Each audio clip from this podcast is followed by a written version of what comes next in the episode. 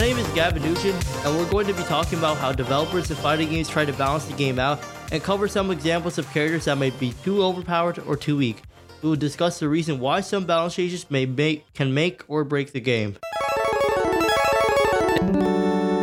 In fighting games like Street Fighter or Mortal Kombat, balance is key to keeping a game alive, especially in modern day. Old fighting games in the 90s didn't really give too much care about balance, since there wasn't as much of an incentive to actually compete back then in niche arcade places. However, as fighting games grew more worldwide, people started to care more about balance. People want things to be more fair and started banning certain characters that were considered too powerful. One of these examples is the infamous Meta Knight in Super Smash Bros. Brawl. Meta Knight played a different game, unlike the rest of the cast. He had 9 jumps, can camp until the timer runs out with his up special, basically has infinite recovery, has really easy comforts, and so much more that he would be another podcast if I named everything he had. My point being is that he was strong for the game. The Brawl meta was literally based on how well you would do against Meta Knight, which isn't a good sign for a balanced game.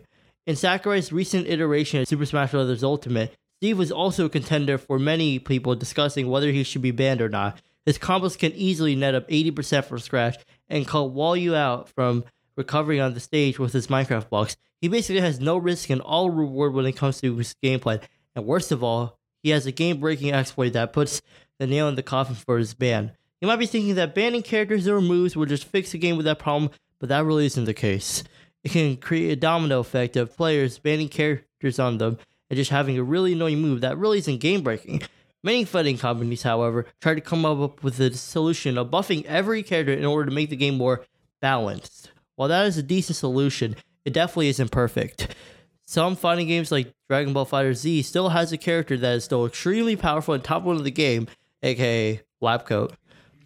There are also certain characters that become too weak because of that method. This is called power creep. So, if you don't really understand what it is, imagine it like this you're the best of your friend group in terms of athletical skill. However, as the years pass by and your friends get better and better at what they do athletically, you still are stuck at the same level, not really improving at all. Sure, you might have some athletic skill and you're still good from where you started, but compared to your friends, it's practically nothing. This is what happens to characters like Yamcha from Dragon Ball Fighter Z. His character used to dominate the meta solely because of assists, has blocks in, range, and really fast. However, the assists soon became a little more irrelevant when similar assists got added to the game that are fundamentally better than Yamcha.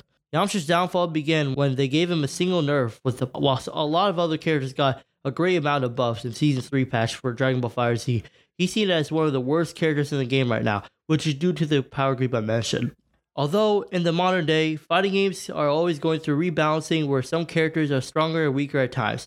Fans of the genre, however, will always root for their favorite characters regardless and keep on playing their fighting games as long as it's fun and has substance to it.